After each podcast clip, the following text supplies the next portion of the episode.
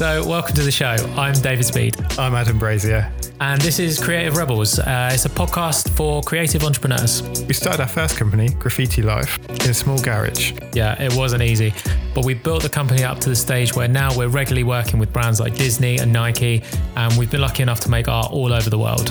On this podcast, we interview successful creators. Their advice will enable you to take action and turn your passion into a career. There's literally been no better time in history to make a career from being creative. So many people are going to tell you that you can't do it, but we're here to tell you that you definitely can. Right, let's do a podcast.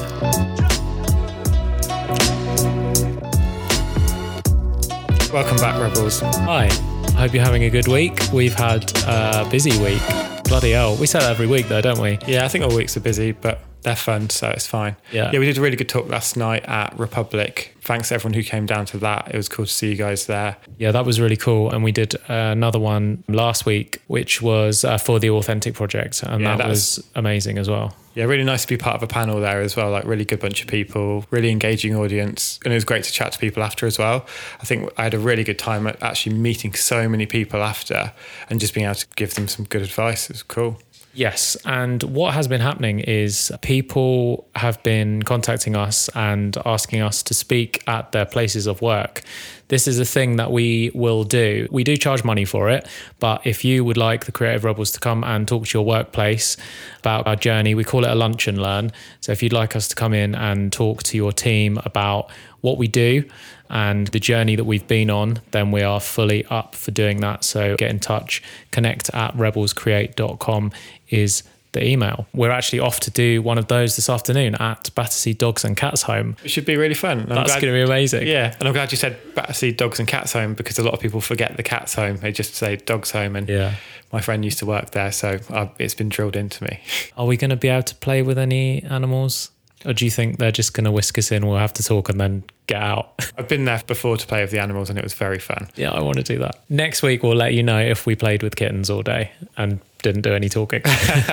So someone messages this week saying, "Should I start a podcast?" Yeah, unfortunately, they didn't make it down to the the event that we did that was all about podcasting. But um, but yeah, they've got kind of a, the startings of an idea, but they wasn't Yeah. sure whether to go through with it. Yeah, I think starting a podcast is interesting because if you're going to do it, you need to make sure that firstly you've got the time to do it because it does take up quite a lot of time, and just kind of work out is it the best avenue for you. Like if your time's really limited and you've got a very visual company, maybe Instagram's better to put your time into. But podcasting is a great tool for networking and for growing an audience and growing a community. Yeah, and and super rewarding. Like, I mean, we've just got a new lease on life since we've been doing this. Just it's just energizing us, I guess, and it's making us like focus more on our on our work work mm-hmm. with having this as kind of the fun thing on the side where we talk about our work work. It's interesting. So yeah, when you say about time there, it's really interesting. So one of the the people I spoke to last night, we'd given the advice of make sure you batch all your all of your episodes. Yeah. So you've got like five or six episodes in the can, so there's never like super stress of you to have to get an episode out.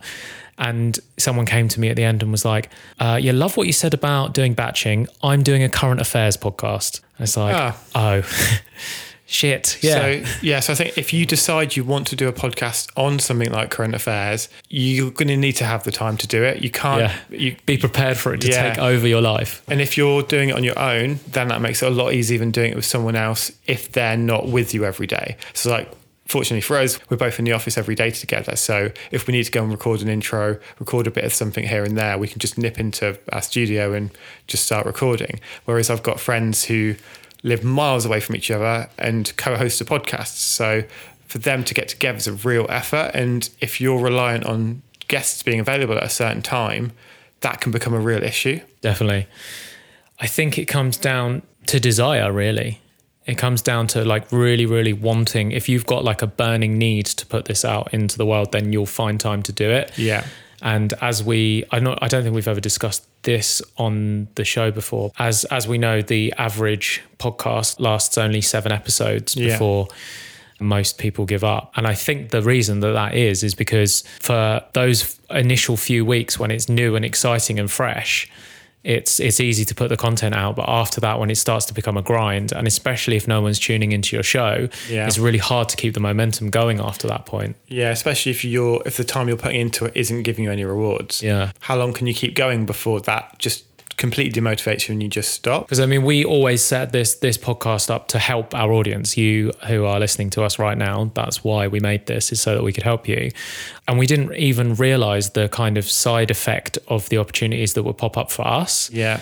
which is insane, and we're like hugely grateful for that. And I suppose that just comes from the more value you provide to people, the more on different radars you pop up on Yeah. because they're like, oh, these guys really helped me because I'm doing this, this, and this. Yeah. Starting a podcast is really good for meeting people and networking. If you don't necessarily have an in with someone or you don't have a, a skill that you can offer someone in exchange for their time, by doing a podcast, that's a great way to be able to get people to interview and, and make those kind of industry connections. Yeah, definitely. Welcome to all of the new listeners because a bunch of new people found us last week, probably because Brandon is A, an incredible guest, and B, has such a, a loyal audience that um, kind of came and listened to his show straight away, which affected our rating in the in the US iTunes chart because most of his uh, his audience are from the States. Yeah. And if you are a new listener, what we like to say to people is if you've got any questions that you want answering on the show or just us to help you directly, just drop us a message on Instagram at Rebels Create and we're happy to help. Yeah, at Rebels Create on Instagram. You can also find us on Twitter. I am at David Speed UK, and Adam is At Adam Brazier UK. we love to hear from you guys. It's what is what keeps us going. It's what keeps us producing the show every week. So, another person who's got a podcast, Adam, is this week's guest. His name Touré. His name is Touré. Touré is a writer, a journalist, a podcaster, and has published five books. He's interviewed icons like Rihanna, Zadie Smith, Tiffany Haddish, Wu Tang, Santigold, Travis Scott, Biggie Smalls, and Lady Gaga, plus loads, loads more. It's insane the amount of people, like the amount of just legendary people that yeah. he's that he's been in rooms with and, and had deep, long conversations with. We actually learned loads about interviewing from Touré, and he was like just so kind. Like invited us to his um, apartment in Brooklyn, which is just a beautiful spot. Yeah. that bookcase, Oh, amazing. So many amazing books. yeah, it was incredible. Yeah, he he spent time off mic, kind of giving us interviewing tips, which was so useful, and I think has really helped us kind of moving forward. Yeah. because yeah, learning from an absolute pro. If you're a writer, we strongly recommend that you check out his new podcast, which is called Free MFA, uh, which is basically all the info that you'd get from a uni course, except it's free. And uh, yeah, if you're a writer, check that one out. This episode, we talk about Kanye West, getting fired, and believing in yourself. Nobody is ever going to believe in you more than you.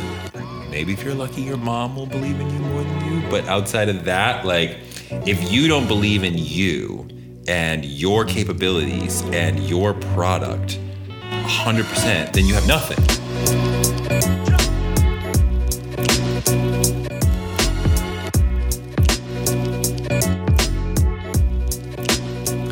Hi, Touré. Hi, how are you? Good. Thank you for doing our podcast. I'm happy to be here. What's your favorite song?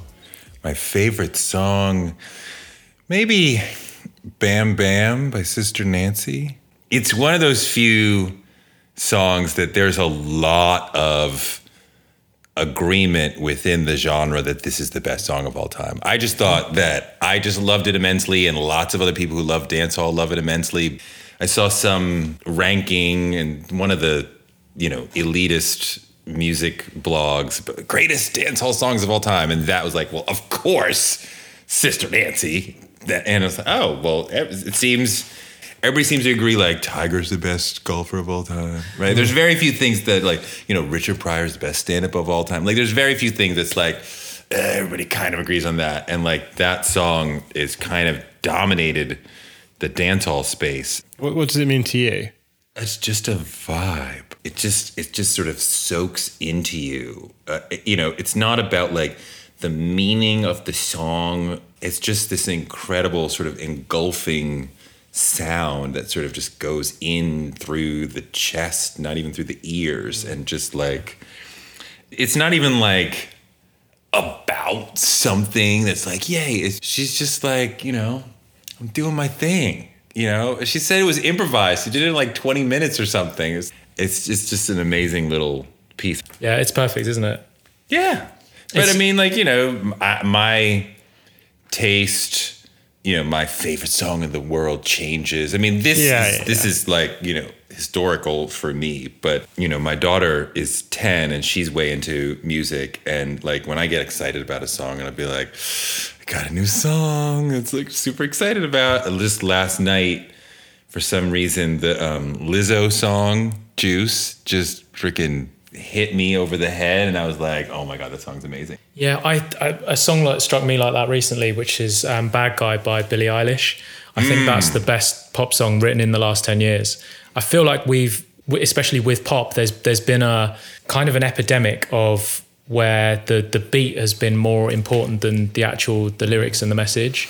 well, I listen mostly to hip hop, mostly, and you know the lyrics are dominant. You know, I mean, quite often hip hop will be a fairly static backing track. The song, general outside of like Travis Scott and Kanye, the song doesn't like change or have modes. Like you lay down a beat and then and then the rapper comes and does his thing, as opposed to you know a rock song which may have a different part, an entirely different part in the middle or the end. You know, I mean, like a song like Sicko Mode by Travis Scott really changes hip hop in that it's like three entirely different pieces, and hip hop doesn't usually challenge the listener in that particular way. We challenge the listener in different ways.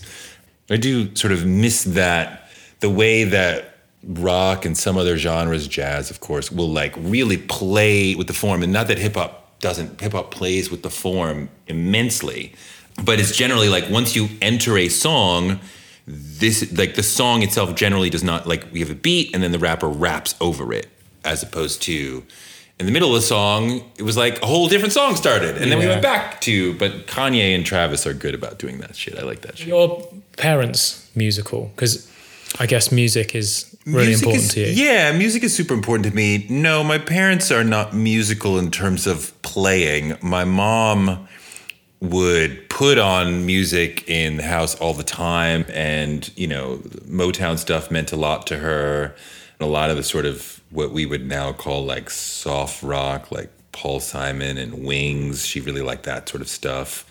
Um, marvin gaye was a, was big for her. Diana ross was big for her. Stevie wonder. It wasn't it wasn't so much from them as like I'm witnessing the rise of hip hop. I remember Rappers Delight coming on the radio and being like, "What the fuck is that?" I think I was 10 and it was like, "That's different."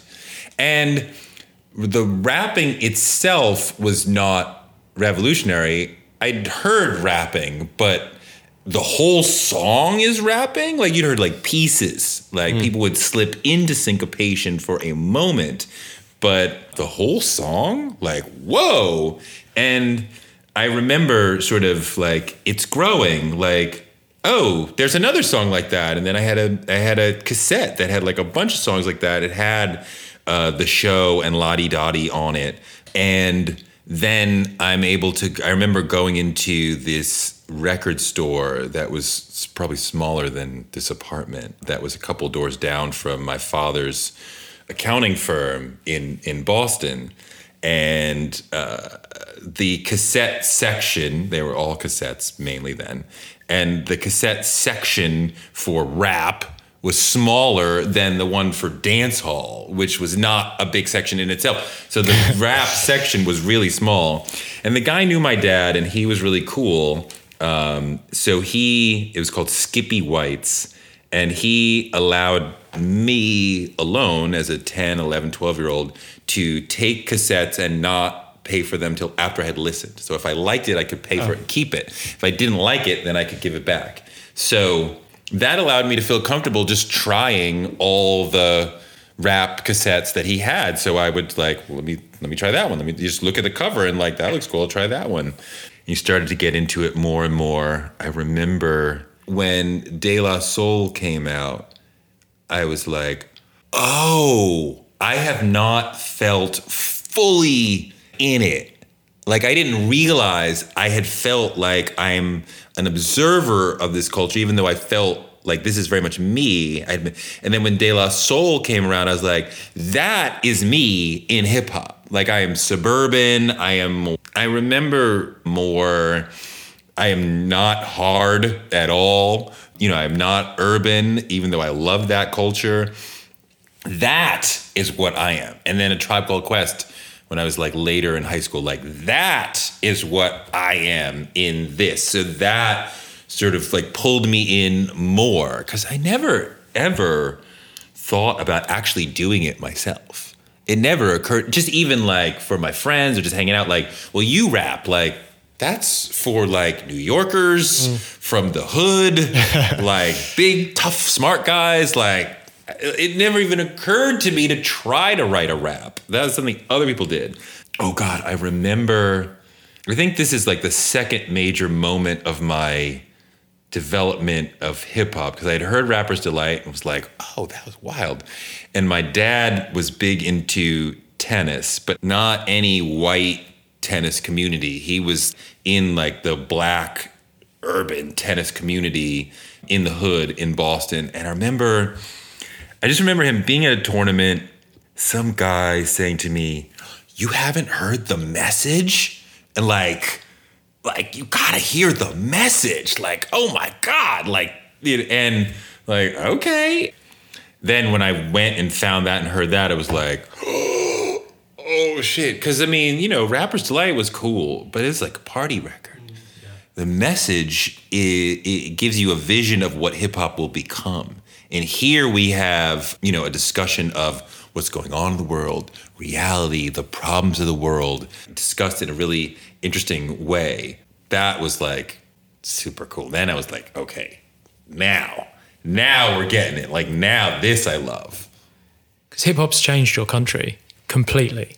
Yeah, I mean, yeah, I think it has changed the country absolutely. I mean, it is. I think clearly the dominant musical subculture mm. of the last several decades and country fans may say well we have more raw listeners, but I don't think country, definitely not rock, definitely not R and B. I mean, hip hop has been this overwhelming force, and I remember seeing it sort of go from like it's a musical culture to then it grows into clothes, into advertising, into sneakers. I mean, I remember there was a time when only athletes had sneakers and advertised sneakers, and then it became like, well, rappers can have a sneaker too and they can design them and yeah it's been extraordinary discovering you know rapper's delight and the message to then like the pillsbury doughboy right? It's kicking a little rhyme and the freaking kool-aid man is bursting through the wall with a gold chain on. And i mean you know run dmc meant so much to me because i went to this i went to this school where this this big private school where like you know you can't like leave the camp and the campus is multiple acres. You can't leave campus in the middle of the day. Because the campus was multiple acres you you literally could leave the campus at low risk but god forbid you were caught like you could get expelled yeah. but the day that tougher than leather came out you know i had a little car i was just old enough to drive myself to school I left school, went to Skippy White's, and bought it the the the purple and green cover. I Was blasting that for a while. Um, my my first encounter with hip hop, I, I, was ten as well, and it was um, "Step Into a World," mm, KRS One, mm. and just hearing that and going, "What the what is this?" That like, is hadn't hadn't heard anything like that's it. such a powerful record and such an incendiary record and it like has such a great sort of wind up right that's long like singing part when the beat drops it's like oh wow and i'm not saying i'm number one. Oh, sorry i lied i'm number one two three four and five oh man like boom I knew that girl. Um, I mean, I didn't know know her, but she was a roommate of of a good friend of mine, um, it's like, yo, she's on like a record. Like, really? Like, yeah, like a big record. And I worked with KRS for several years on his autobiography, which did not come out for whatever reason. But um, that was pretty thrilling. I very nearly worked with him a couple of years ago. His management got got in contact, and uh, I was supposed to be painting a portrait of him on stage whilst he was performing, which would have been like a career highlight. Amazing, amazing. He is one of the best performers in hip hop. I was on the train on the way there and got an email for them cancelling. Like you couldn't tell me the day before. Like I was literally on the way. Did you go to the show anyway? No, no. Turned my shit around and went Fuck home. you! Yep. Would have been a good show So, anyway, um, yeah, yeah, I'm sure. So now that you're like obviously growing up idolizing these people, how wild was it to then start being around them and Oh, it's quite heavy. Um, the first feature I did was Run DMC for Rolling Stone. I was able to calm down the whatever nerves and the feeling of like, oh my god, it's Run and D and J, and just like do the job. But it was definitely heavy, and I recall being in the office at Profile with the three of them sitting on the couch. And it was the first one of the first times I had really done an interview. And I kind of just knew how to do it. Like I'd done a few interviews before, but not a lot. But I kind of just nobody from the magazine gave me any advice. I just kind of knew how to do it. And I remember just getting them all amped up and asking them questions and they were it was a very high level of energy through the whole interview and you know when it was over run stood up and he said dope interview and he walked out i was like and then he read the story and i ran into him at the apollo and he was like the story was dope and i'm like oh my god i can die now he liked the story i felt more the immensity of the responsibility. You have an hour or a day or whatever it is with, you know, Run DMC or whoever it is, the Jungle Brothers, whatever. You got to make that time work. You know, there's a ton of other people who want to talk to X rapper or whatever singer. Like, you better take that time seriously and, like, you know, make it freaking rock. Cause, you know, you can't just be like, hey, um, I didn't get. I mean, like, you can ask for a secondary interview, but like, just the sense of responsibility of taking this time really seriously and making it really work for me and them and like valuable that that pervaded the sense of responsibility over this moment. You know, I grew up watching hip hop be portrayed in media in a way that was unfortunate, biased, racist at times, it, wrong-headed quite. And so as a young black reporter, it was like, well, you know, I have to tell the story right. Mm-hmm. You know, there's a res- lot of responsibility for getting the story correct, which does not mean being an apologist for hip hop, but getting it correct. I remember this one writer had written a story for Rolling Stone about Ice Cube when I was too green to be able to get that level of assignment. And he had written about Ice Cube using the phrase 5,000, right? Remember, do you remember when that was popular? There was a time when that was, when we like to say goodbye, you would say 5,000 G, right? I don't think that reached London. There, no. So yeah, so that was the that was the slang. Five thousand meant meant um, I'm out. And in the story, the writer said, you know, we don't know where this came from. And I'm like, that's ridiculous. We absolutely know where this came from. It was Audi 5000, right? So that phrase predated 5000, right? So I think there was a movement from Audi to Audi 5000 to 5000, right? Like that was sort of the, and it's like we absolutely know where this comes from like and but because you are white and you don't really know Yeah. the culture you say i we don't know and there was a story about snoop and dre that i remember feeling like it treated them in a sort of alien othering sort of way and it was always sort of my mission as a writer to not to, to not other them to not treat them as weird or alien um, but to really understand them and treat them as serious and as human beings with families and feelings and intelligence. A lot of people seem to approach rappers as if they were dumb. So then of course you're going to get dumb answers if your opening thesis is this person is dumb and I wanted to do something different. So from the beginning, it was like, how do we bring more humanity and a sense of intelligence to these people I'm covering? So from the beginning of covering of Run DMC or Jungle Brothers or whoever, it was like, how do we bring out their humanity, take them super seriously? Um, I remember once I did an interview with a, a Florida rapper named Plies, and this is like this had to be in like the double O's. Yeah.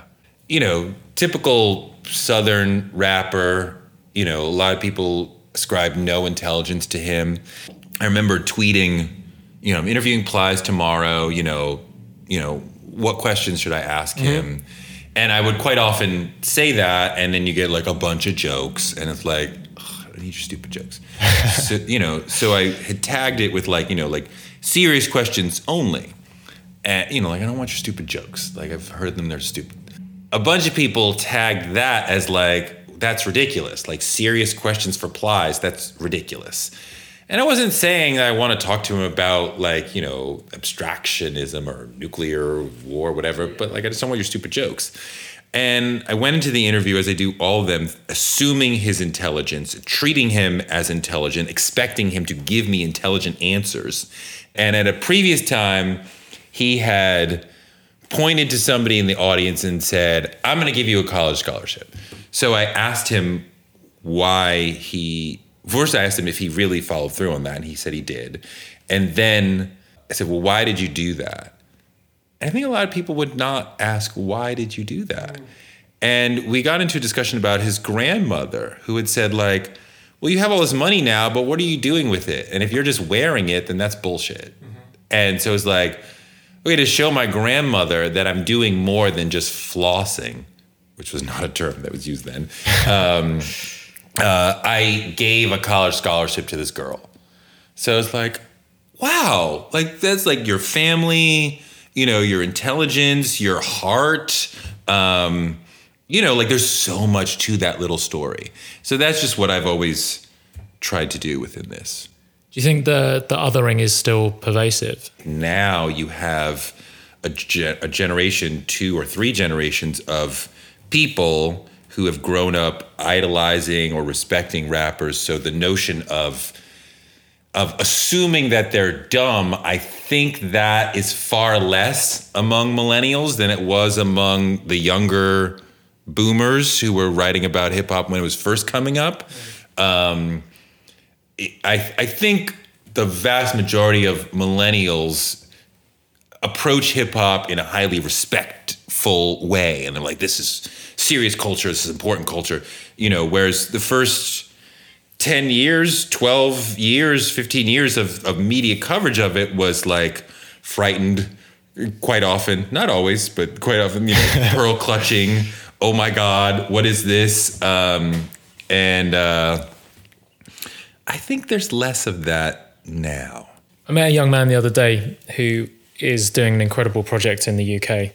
Um, it's called 56 Black Men.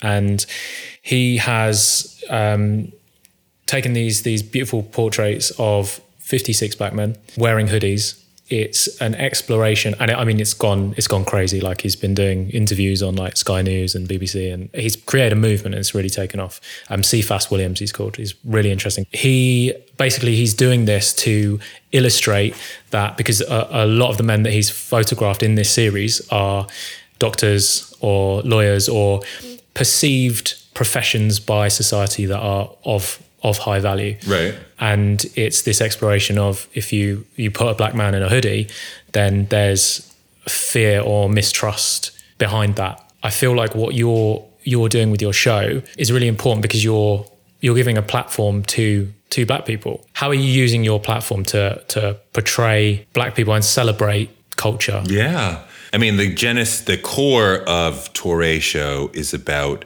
finding out why these people became successful and what it is that they did that you might be able to replicate for you to become successful. How'd you develop as a singer? How do you work as an actor? I don't even I don't even always want to know your rise story. I'm like, you are a master now. How do you look at things now? One of the questions that I really like talking to people about is what is the difference between being good and great at your profession? Because like bad and good or great is easy to see, but like what's the difference between being a good actor and a great actor? And that gets to nuance and subtlety and just sort of why it is that I have been successful. And I, I wanted it to be inspiring. I wanted to, again, take Black people and Black creators really seriously as people and as humans and as artists, you know, like really dig into why they became successful. A lot of people talk about really knowing yourself. A lot of people talk about, you know, morning routines that really propel them into the day. A lot of people talk about really loving your craft, your medium so much that you would, you know, that you would do it for nothing. Mm-hmm. You know, which is a constant thing, right? Like I'm I'm fully dedicated to this. Like I'm ride or die. I there's nothing else that I could do. Nothing else that I want to do. You know, one of the business podcasts I listened to, they said like, you know, well, the business only fails when you quit like did you go bankrupt that's not necessarily a failure. Like you could keep going through bankruptcy. Look at trump. But like you know if you you know in your art like it fails when you quit. If you just keep going even though you you know haven't booked a movie in a year or you haven't accomplished this you haven't gotten your goal but you keep going you're still going What's the difference between a good interviewer and a great interviewer? Oh, here you go. um, I mean, I I like short questions. I like being conversational. I like sentence questions, or rather, statement questions that just sort of put it out to people and let them get at it. I think that a good interviewer will write out a list of questions and go through them. A great interviewer will first understand that the real meat of it is going to happen in the follow ups. Mm-hmm. For one thing, I have a list of questions, but they're really more like question clusters. I don't think there's some particular set of words about the question about your mom that will unlock exactly what I want. But like, I would approach it more like, let's talk about your mom you know, and you say, I love my mom. I feel weird about my mom. I don't like my mom. Um, and then, so then the follow up, like, why do you not like her? Or why do you love her? Or why do you avoid her? And then we're diving into the real issue. So I'm approaching it from the beginning of this first question. I'm just getting to this part of your mind. And then we can go deeper into your mind. And then we can go deeper. And like, also paying super close attention to the person the energy, their body language, like they are interested in this subject. They are no longer interested in this subject. Like, you know, I need to move on because I have exhausted this subject with them. Oh, look at that. Look, look at, oh, look, uh, when I mentioned his brother, he like piped up. Like, there's something there. Like, dive, dive into that. For me, a big thing is asking them a question that I could not have thought to ask them before we sat down. And if you are really listening to the other person, then you may catch something that, and have like a real natural curiosity. You may catch something that's like, oh, that was interesting. And I couldn't have possibly known about that. I interviewed this one guy for Touré Show, David Williams, who is the second biggest money winner in poker, black money winner in poker history mm-hmm. behind Phil Ivey. And I wanted to talk to him about poker. And we had a great, fruitful conversation about poker for about 40, 30, 40 minutes.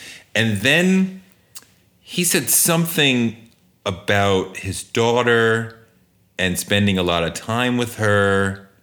And I was kind of adding it up in my head of like, wait, what you just said suggests that you don't have a babysitter. And he goes, no, we've never had a babysitter. And I'm like, wait a minute, you said you're a single parent and you're you've never had a babysitter? And as a parent, this is like sending up red flags to me of like, that means you're with your kid all the fucking time. Pick up, drop off every night. And I'm like, wait a minute. Like, and we went into this awesome conversation of him and his journey as a single dad. And uh, that was not anything that I had expected to be able to go into with him or plan to go into with him. But it was like, this is really interesting that you kind of put your poker life aside to really devote yourself to your daughter. And he talked about, um, you know, sort of trying to give his daughter what his mom had given him, and that there was some day that he and his mom were working on some I don't know board game that was kind of intellectual that you kind of build, build, build, and you know it was kind of like this is better for you than school, so fuck it, we'll skip school today to continue building this because this is what you really need, and like you know it's just like that level of parenting of like you know we will be totally focused on you and give you whatever you need, and it was really powerful, and it was like we are completely off the page. I have no questions here except what I'm coming to in the moment of bringing my own experience of like, well, if you are always with your child morning, noon, and night, or morning, afternoon, and night, won't you get tired of your child sometimes and that sort of thing? and, you know, just we're able to have a really fruitful discussion. And I, I was really proud of the way that it sort of turned and changed? Made me think. Just a, a completely random question. Um, what What are your thoughts on school? I mean, it's important. You know, I mean, it's an interesting question because I went to a very vaunted private school from first to 12th grade. But my college, I really think I got more outside of the classroom than in the classroom. Yeah and I didn't finish my college education after the during my third of of four years. I was having this sort of intellectual crisis of like, what is the point of all this? And why are we doing this? And why do I need to finish it? I have three years of knowledge. Is four years really going to make the difference? And like, why do I need this piece of paper? And I think a lot of people were wondering that. I happened to be somebody who had a lot of friends who were administrators and uh, graduate students. I had in my second year, I had dated a medical student. So I had a lot of friends who were much older and in graduate school. And none of the older people, the administrators, the graduate students, could give me a clear reason why we were doing this exercise called college, this liberal arts education, why I needed to stay for four years. And I was like, well, wait a minute. If nobody can actually articulate why we're doing this, then why am I doing it? And I left and came to New York and started to become a writer. And then after a few years, I I said, I need to go to graduate school because I don't know everything there is. What happened, I did a story for the New Yorker about uh, a feature story for the New Yorker. And the editor kept saying, like, well, the story needs more of this and it needs more of this. And it ended up not running. And I really didn't understand what, what he was talking about and what it needed. And it kind of scared me to be like, I want to be a writer. And this editor is talking about stuff that I don't understand. And I need to have that not happen again. So I was like, okay, I'll go to graduate school. So I, I got into Columbia. It was actually it was really it was really bad. It was really bad because you know if you don't have a college degree, like you have to have like a special meeting of like, well, why should we take you? Because this is a one of the core requirements. And they were super interested in me because I already had done a bunch of work in the field. I had already written little things for the New Yorker. I'd written a lot for Rolling Stone, for the Village Voice. So it's like he's clearly a committed mm. writer and a professional writer, but he doesn't have this degree. So bad. It fell hard on the stereotype. I went in there in this meeting and I told him, well, you know, my sister and I were in college together, and my parents were like, we don't have enough money, bullshit, for both of you to continue in school. And I was like, well, she wants to be a doctor and she needs the school, and I want to be a writer. I don't need the school, so I'll just leave and let her have that and the money. And they didn't question it. And I think that, yeah, like for many white people, they would have been like, really? But like for a black person saying, "Oh, my family didn't have enough money," and they were like, "Okay," and like no question, you don't need to prove that. We accept that story on face value. And I think, like I said, I think I fell on the stereotype and they were like, okay. And then they were like, okay, fine, you can get in because you have dem- largely because you have demonstrated Yeah. proclivity in the field already. Um, and I got a lot out of that one year of graduate school. It was a two year program. And uh, in the spring of the first year, KRS One let it be known that he was looking for writers to work on his autobiography. And I had a meeting with him. It went great. And he was like, So you want to do it? Let's do it. And I was like, Well, here's my chance to go pro. I mean, we're here trying to get book deals and I have a book deal. Like, why would I sit here in school? Like, especially because because he was like, you know, so we're gonna do the first batch of interviews while I go on tour in Europe. And I was like, well, this sounds fantastic. So yeah, we started in London and then we went to Switzerland and Germany and blah blah blah. And um, so yeah, that was we got a lot done on that tour. Well, I think a, a lot of our guests that we've spoken to have a weird relationship with school because they they do feel like they learned the most from out from being in the field, Yeah. from learning on the job, Yeah. and I mean, I learned a ton writing for the Village Voice and sitting there with like Robert Christgau or Joe Levy or Ann Powers. I mean, like sitting with them, like like very experienced editors and writers, and sitting like shoulder to shoulder with them. And they were sitting at the computer, and Robert Christgau was like the editor at the Village Voice. He was very gruff, but he's brilliant fucking genius. And he'd sit there and he'd go, like, he'd be going through your shit and he'd be like, you know, uh, this would sound better if this word was in front of this word, and this would sound, and you need a different word here.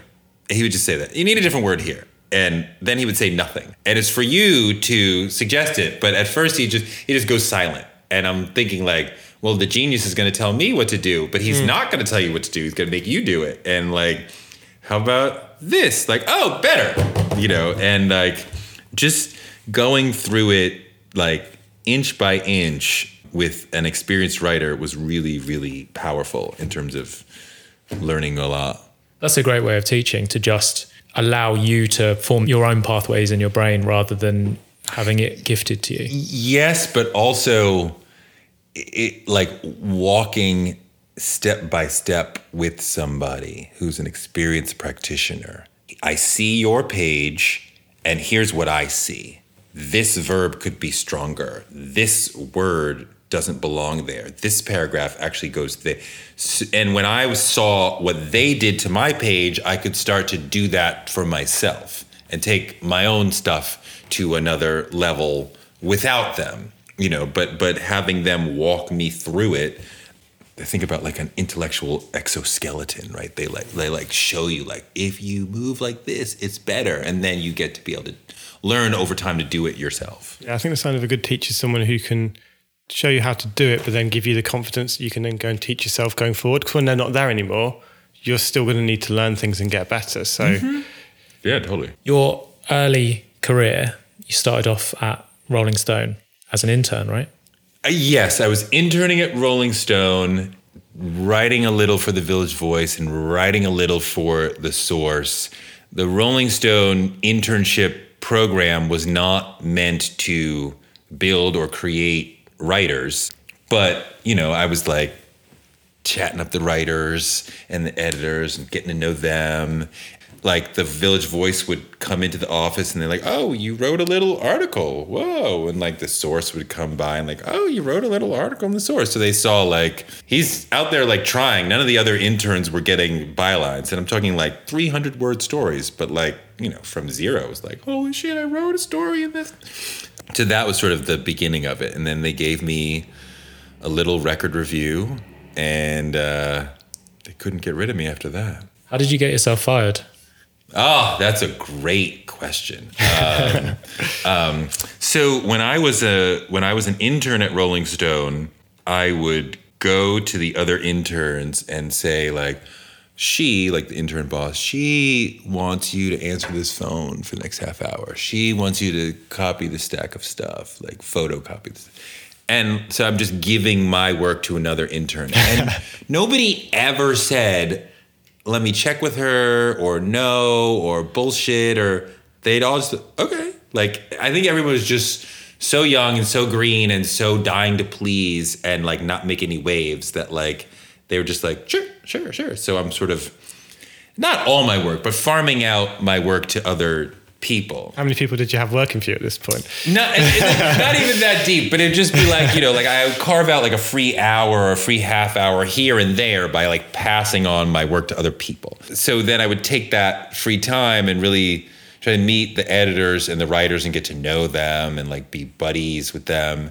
And I got fired because the big music writer Chris Mundy, he was like giving away like a like a ton of his music, right? Like you get tons of music sent to you, and after a while, you're like drowning in cassettes and CDs or whatever. I think it was definitely had to be CDs by then, and yeah, and like he's drowning in so it's, it's like you know just whatever you guys want, just come take my shit. So I'm over there like grabbing all the new and latest hip hop, and I remember I was walking around with my walk my Discman headphones delivering the mail.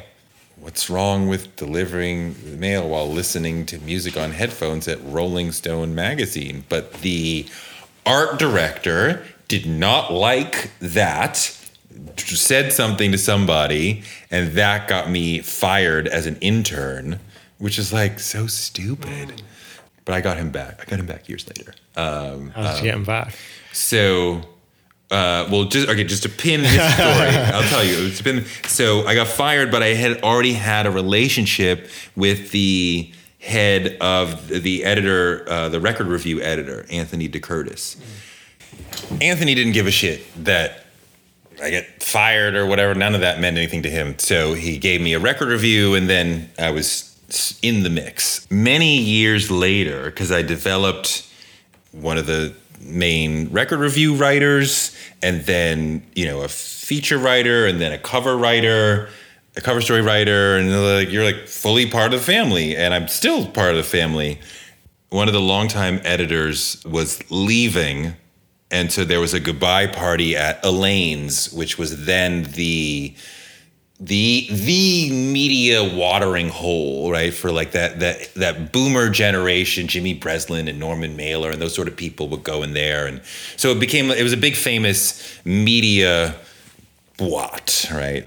So we were having this goodbye party for this editor there, and it's like thirty or forty people from different eras of Rolling Stone, and it's like, of course, you know, Touré has to be there as part of the family, whatever, and the editor the the art director who got me fired was there, and he had gone on to Esquire, and he had done a shoot there with Chris Rock, where, among other things, he was portrayed wearing a noose. You know, and this is this is very this event becomes very boys club, elks club, roasty kind of. People are like, you know, standing up like, ah ha ha, like I remember that time you fucked up my story, ah ha ha. So, you know, so I so I my turn to talk came and I talked about the editor who was leaving some and then sort of somehow shifted to and I remember when I was an intern and you got me fired. Ha ha ha ha. You know, because I delivered the mail with my headphones. Ah ha ha ha. And then, and I saw what you did with Chris Rock and the noose. You're a fucking racist. Ah! I thought that was really funny. And I was not serious, serious, but I was kind of like, I'm fucking with you now. and, um, you know, you fucking racist. Ah, ha, ha. So after I'd be like, you fired me, and then you put Chris Rock in a noose, and everyone's like, ah. you know, everybody's like three drinks in. So there's like, you know, everybody's drunk and it's funny and it's fun. And I was kind of like, I'm not totally serious, but I'm tweaking you back. How did you get the confidence to work for yourself and become the Touré brand, I guess? I mean, it was never really a question of confidence. I mean, you know, nobody ever invited me to sit in their shop and be a full time employee. I was a full time writer for Rolling Stone, but it was like you're, you know, you work at home. There was never. I didn't want to work in the office, and it was never offered. And it was so. Then I have this contract with Rolling Stone, but I got to do other things. I have other I have t- uh, time, but I also need more than that. So then in my 20s it was you know, call as many magazines as you can and create as many relationships as you can and do as many stories as you can at one time. And it was very feast or famine ish. It was like, now I have five assignments and three are due next week. And so I'm barely sleeping. And, you know, I would like sit at the computer, you know, wake up, go to the computer, write all day long, not do the dishes for three days, fall asleep at the computer, wake up, and like, you know, so getting three or four stories done. And then there's a week or two where there's really no stories to do. So I'm just pitching and thinking, conceiving. And it developed into like, okay, so I have like four or five places that I'm always writing in, and then like one other comes up here and there. And and when I get into my 30s, it became a little bit more of like, okay, add in a book project, add in a TV project, you know, just sort of the sort of media production would grow.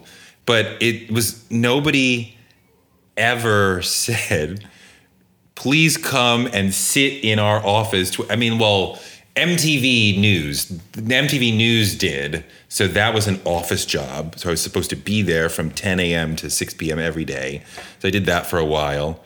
It's not like I was, I mean, I was not asking for office jobs, but nobody was asking me to live in their office and like that never came up. It was just I've got to have a portfolio of things going on all the time to have un, you know to have enough you know and I have time to do a variety of things. So this is what I'm doing. And this is the way it is to today. I have three podcasts that I'm working on, two books that I'm currently working on, I just pitched a new little article today. There's a TV project that I'm trying to build. There's another audio project that may come together. So I mean, it's just you know, it's just always just like you know, oh, oh, and I'm starting, I'm starting a new small business. I haven't really talked about this publicly yet. I mean, by the time this comes out, it'll probably be in mode because I'm just now finishing the website. God, once I start talking about this with you, then I really have to do it. Like, you know, like you get Yeah, to like yeah. the point of no return. Like I have made a website, but it's not public yet. I have I have a contract to do a podcast, but I haven't started doing it yet. So I mean, I could just pull the plug and say I'm just not going down that road at all. But once I fully describe it to you, then it's like, fuck, it's out there. I kind of have to follow through. Let's go. Um, but yeah, I mean, I've been thinking a lot about about book coaching and mm-hmm. helping people develop their own books. You know, and this is not going to become the center of what I do. I'm, as I said, I'm working on two books and three podcasts, but I think I can provide a lot of help and value to a lot of other people because I've written eight books, right? Only five got published, but even the ones that didn't get published, you still learn a lot doing them. And, you know, I felt like I can really be of service to a lot of people who are like working on a book. Either they have a book deal or they don't have a book deal. They want a book deal, or, you know, let, you know. So basically, like, you know, get at me and we can talk about how to make your book better. Just even beginning to peck around in this world, I am shocked how many serious writers or known writers had a book coach helping them through their book. And it's not just like motivation, it's like tactics, it's editing, it's like, you know, like figuring out like where are we going like what's next? What is the next chapter supposed to look like? Whatever. Cuz your book editor is not really going to hold your hand and like help they they kind of assume like you know what you're doing and, sometimes you don't and there's a lot of pressure you know there's a lot a lot riding on it you know and it makes a lot of sense to like get somebody who's like there with you and helping you and like making sure it's amazing so i'm going to be doing that and uh, within that i'm going to be starting to push out a lot of content around the notion of writing and becoming a better writer. So there will be sort of Instagram ongoing conversation about like, hey guys, like think about this. I remember a while ago I got into an argument with somebody on Twitter, which was so fucking stupid. But it was like, I was like, you know, the core of writing I think she said that like you know she loves adverbs, and I was like, oh, I believe, and I'm a lot more experienced than you. that and, not not to throw shade, but just like let's be real, right? That uh, we should pretty much avoid adverbs where possible, and also be relatively light on adjectives. There's no absolutes, but for me, the core is the verbs right? And like choosing the right verb. And if you need an adverb, maybe you need to think about finding the right verb to really give the sentence that musculature and that strength, that oomph. And you know, just sort of ideas like that. Or, you know, I have this book about writing called About Writing by Samuel Delany that like nobody talks about. There's a canon of great books about writing, and people talk about Bird by Bird and and and Stephen King's book, but nobody talks about Samuel Delany's book. So I mean, like, talk about that. So I just feel like after 25 years of writing, I can give a lot of advice and ideas about how what I think you should do. You know, even like in terms of like protecting your time. You know, a lot of people are like, "How do I have time for writing?" if I made a meeting with you, you're gonna meet with Touré for an hour, and your girlfriend or your buddy called and said, "Hey, like, let's go." Like, well, I'm I'm meeting with Touré. Like, mm. I'll catch up with you after that, you know.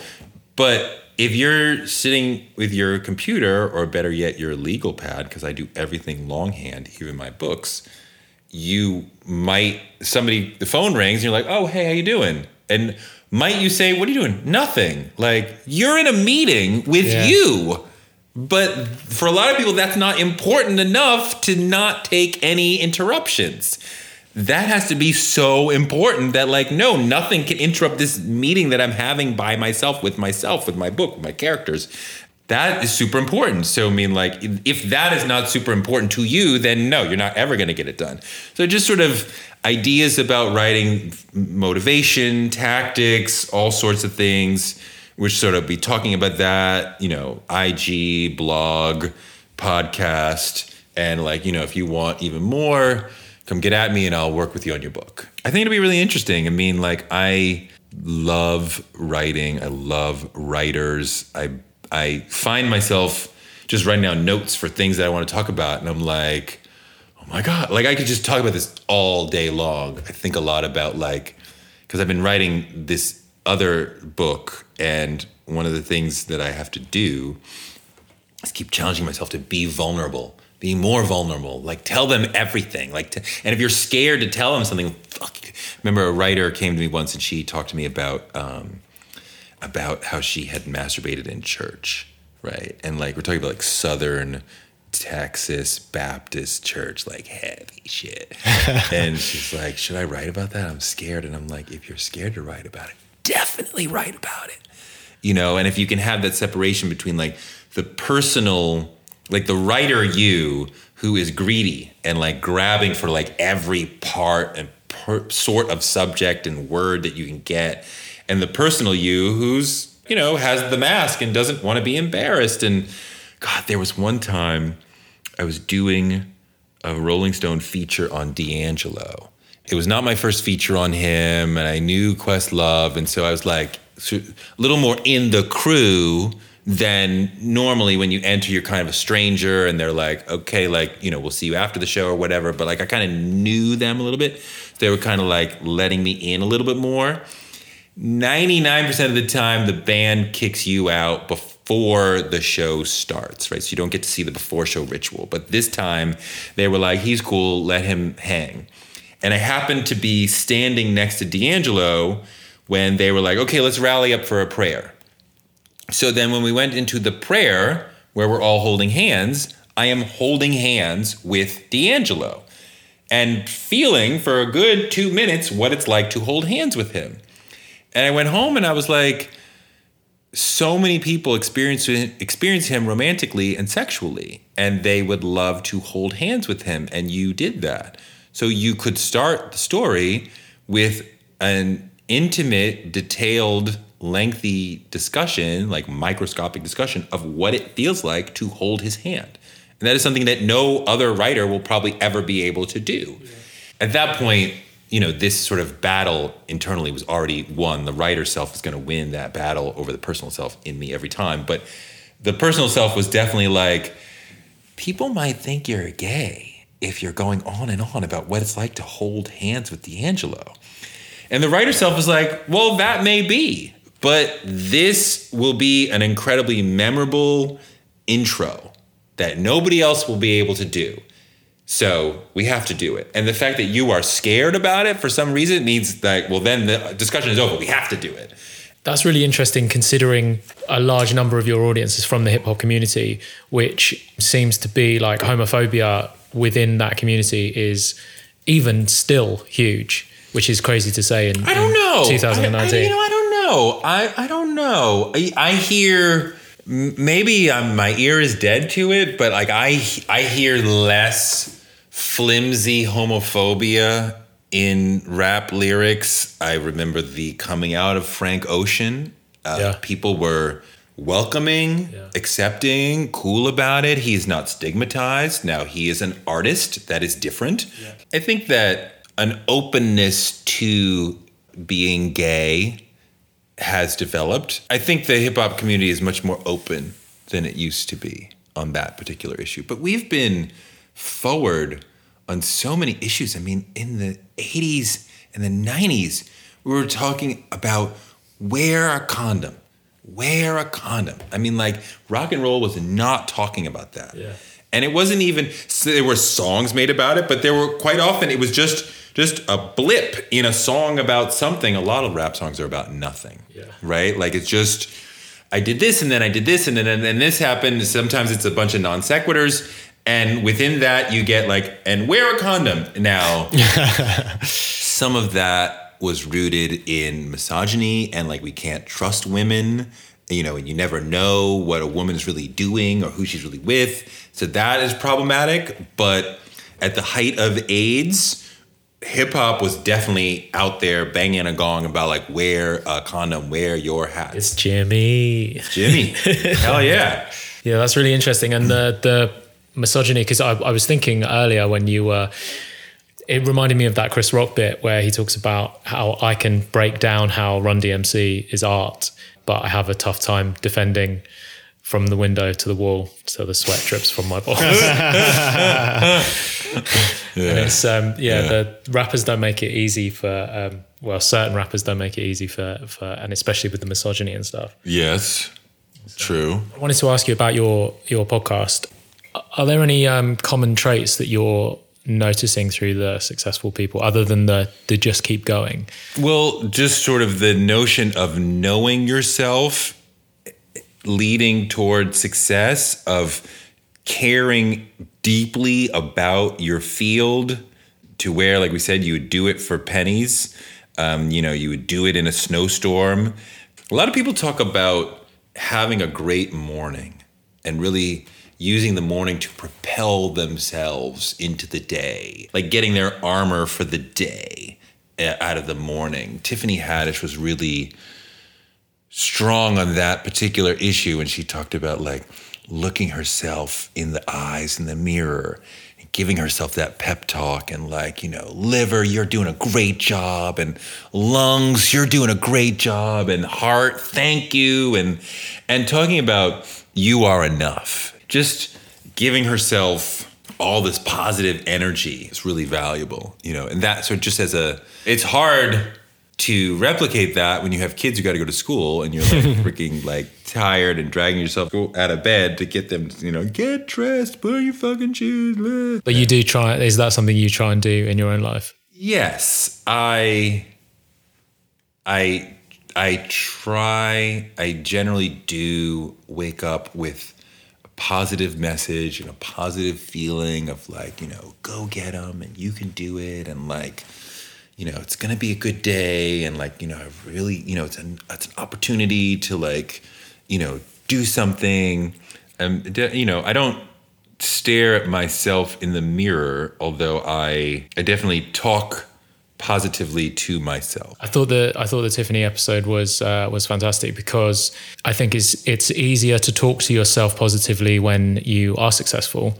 Um, but she obviously talked about kind of being homeless and living in the car and and coming through. I guess it's. Um, I, I would definitely recommend people check out that episode of the Touré show with with Tiffany Haddish. I feel like there's there almost needs to be not a delusion, but just this this sense of self and belief of future achievement when no one else is rooting for you. Yeah, I mean, you know, you, you, you got to believe in yourself. When I was still at Rolling Stone, but toward the end of my time at Rolling Stone, right? Because I told you my first feature was on Run DMC, right? That was their comeback album, but still.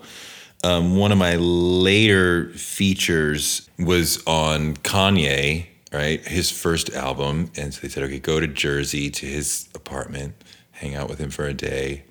And I get to the apartment and he's like still getting dressed. Just like, which polo shirt? Ah. And like, took him like an hour to get dressed, to finish getting dressed while I'm like waiting for him. So I'm like walking around the apartment. It wasn't that big. And there was a gigantic poster of Kanye on one of the walls, right? Where he's like in performance. And I'm like, what? And so when he finally came out, all in polo, it was like, so why do you have a poster of you on the wall in your house? And he said, Well, I have to cheer for me before anyone else can cheer for me. I am not encouraging anyone listening this to listening to this to actually put a poster of yourself on the wall, but to have that level of belief in yourself is important. Mm-hmm. And nobody is ever going to believe in you more than you maybe if you're lucky, your mom will believe in you more than you. But outside of that, like if you don't believe in you and your capabilities and your product 100%, then you have nothing. I just believe, and it's started started with my parents, but it also sort of flowered for me. Like like I can I can do it. Like I can find a way. Like I would be in a car that is tipping on the edge of the cliff that it's about to fall off and I'm thinking I can find a way out of this. You mm-hmm. know, like it does it doesn't matter, you know, you pile a bunch of shit on me and I'm like okay, I'll find a way out of it. And you know, that's who I am and that's what I would want for everybody to just believe in your even when you're backed into a corner, find that way to believe in yourself. And also remember that emotions come and go. So if you feel like things are dire, just if you can have that overriding sense of this emotion will pass. Because I mean, I, I have this sense of determination that sort of kicks in apart from me manually starting it in the rare moments when it's not there, I can somehow kind of access a notion of like, it will restart. Just like you know it's not going to rain forever. Mm-hmm. Like, I won't go to the store now because it's raining, but I know it will stop raining at some point. Like, and if you know, like, this moment of a lack of confidence or self doubt will pass, just like the clouds will pass. And then I can get back to, like, okay, come on like let's let's do it. Just motivating yourself in your in a way that is authentic to you.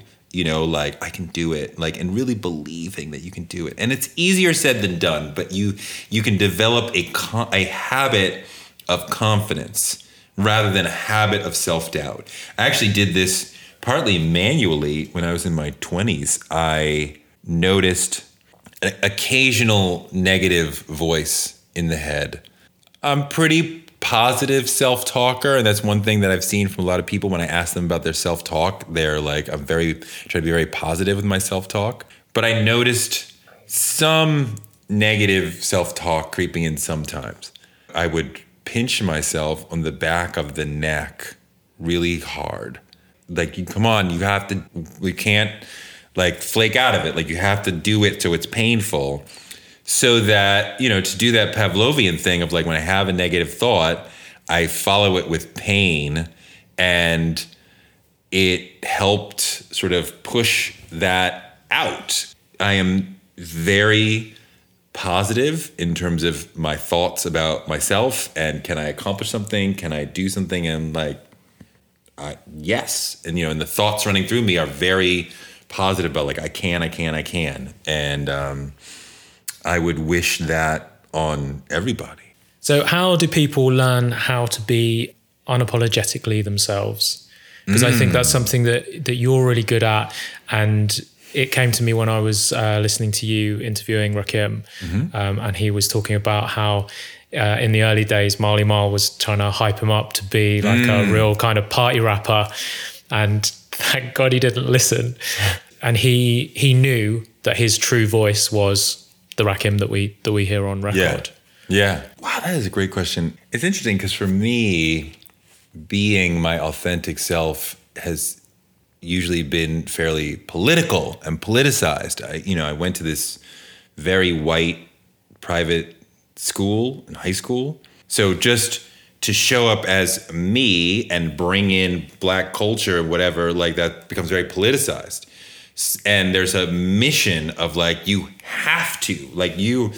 You are here to inject yourself and real black culture into this world, and not not to assimilate or lose who you are because you've gone into this world, but like bring yourself so it was sort of there was a mission to like be yourself in this situation, which may or may not want that.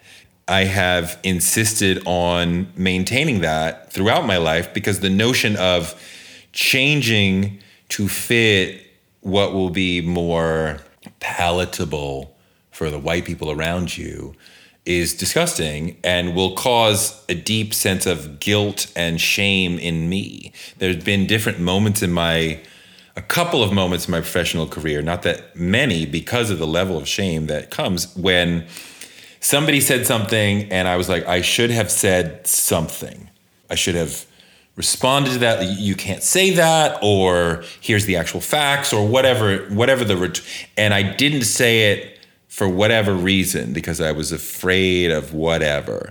And then I feel ashamed for not having you didn't say, you didn't you didn't keep it real. Mm-hmm. That trained me to be like, you know, I gotta I gotta speak my truth. I gotta say what I really feel. It doesn't matter that, you know, that, you know, I remember one job where I was the only black person on the team and it was Black History Month and we were being tasked with doing, you know, more for Black History Month. And the person who was delivering this message was mocking the message as they were delivering it, which I found offensive. And then that was followed up by somebody else saying, What about White History Month? And I was like, you know, and I'd already deeply ingrained of like, I'm not going to be silent in that moment. I would feel guilty and ashamed the rest of the day that I didn't say anything. And I not wearing that the rest of the day, you know, so I'm all, of course I'm going to be like, you know, that's every month, you know. And like, you know, the group did not appreciate my comment. And I had to just accept that because I, I'm not going to back up because it makes you feel more comfortable. So then I have to feel uncomfortable for you to feel comfortable. That's not how I'm playing the game. I mean, for young black and brown people who want to move in, these professional white dominated spaces, you don't want to make everyone around you feel racist, right? If you're constantly telling white people or making them feel like they are racist, like, well, they will not want you to be around, right? But like, there is there i mean and this is one of the great fears that most white people have right of being called or feeling like they are racist right? We don't want to go that far unless it's warranted and called for right? I'm, I'm not never pulling out that card but you know i have to really know what i'm talking about. But to really be able to you know bring yourself to the moment like your real self to the moment this does not mean be stupid. I, I remember giving a talk once, and this kid was like, "Yeah, I want to work in a Fortune 500, and I'm gonna, you know, bop through the office." And I was like, "Well, you know, just one thing, just." There is a certain amount of code switching that is of some value because your particular way of walking gets no value. There's no social capital that you're going to gain from walking through the office, you know, with your like l- you know practiced limp, you know, you know your cool walk. So uh, you know, so there's a balance, and I'm not saying that you know you want to like stiffen up, you know, like when Dave Chappelle pretends to be a white man and he's like like a robot, like. But you know, like if you you know if you roll up one pant leg on your suit, you look like a fool, right? Whereas opposed to in Brooklyn, it like looks cool. Nobody does that anymore. But like, so you have to be intelligent. You have to be aware aware of where you are. But like when I think about Oprah and Obama and a couple other people, like you're talking about like you know Denzel, like extraordinary code switchers, right? Who who know like when to access what part of their personality. And they're being authentic. And I wouldn't say Obama is being an Oreo or Oprah's being an Oreo, but she understands in this moment, I'm going to give you this voice and you know make Becky feel very comfortable and in this moment I'm going to give you this other little reference, this other little voice and Keisha will be like that's my girl right? and now I've won over everybody, right? Obama is great at that, right? And so now I've won over everybody. I'm fluent in all the languages. That's what I'm talking about. If you are going forward with just one language, one cultural language, you are limiting yourself. When you talk to your grandmother or you talk to your little niece, you are still you, but you are a little different you haven't sold out. You have just modulated for the audience you're talking to. Your friends would recognize you, but they would also recognize, oh, he softened his tone because he's talking to his grandmother or his niece or whatever.